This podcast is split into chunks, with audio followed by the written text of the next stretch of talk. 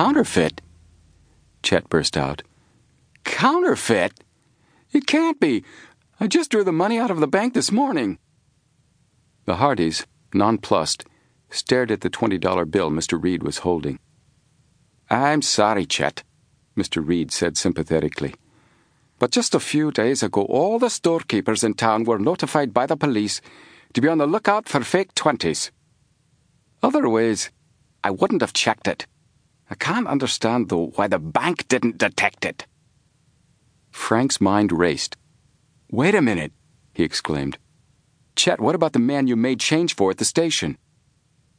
You're right, Frank, Joe put in. He must have passed Chet the phony 20. You mean he gave it to me on purpose? Chet asked indignantly. It's possible, Frank said. Of course, it would be pretty hard to prove whether he did it intentionally or not. What did the man look like? Joe questioned Chet. We got only a glimpse of him running for the train. He was medium height and stocky, but did you notice anything else about him? Chet thought for a few seconds.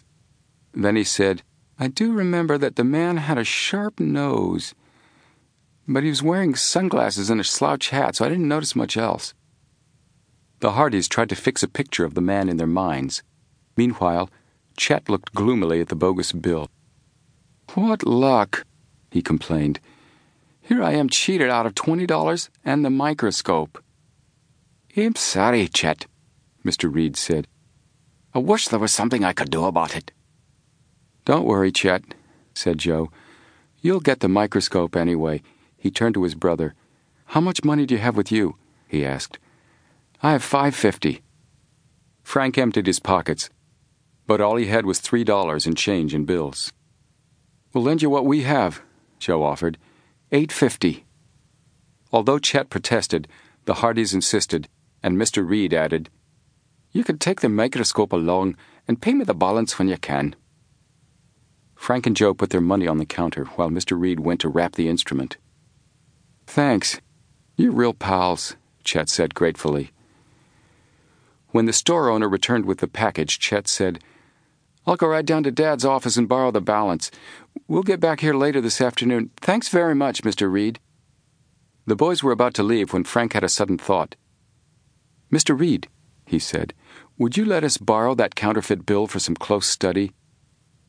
We'll be sure to turn it over to Chief Collig. Swell idea, Joe said. The proprietor, who was familiar with the Hardys' reputation as sleuths, readily assented. Frank put the bill in his pocket and the boys left the store. They hurried back to Chet's car and drove to Mr. Morton's real estate office several blocks away.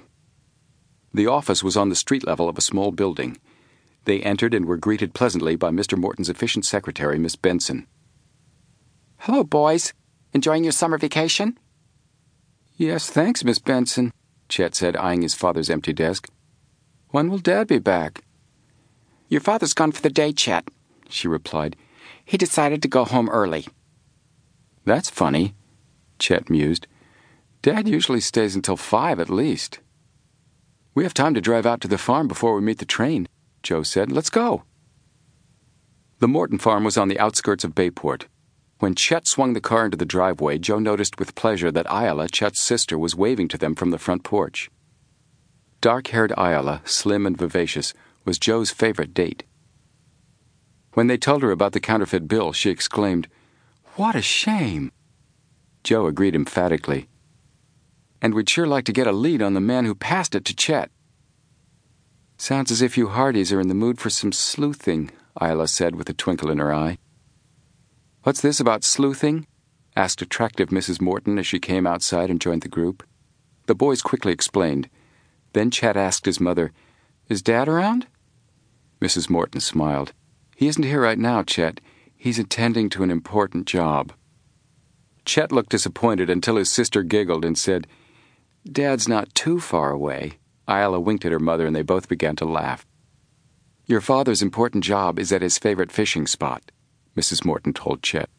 Fishing? Chet exclaimed. He never goes fishing during the week. He did this time, said Mrs. Morton. I guess the good weather was too much for him to resist.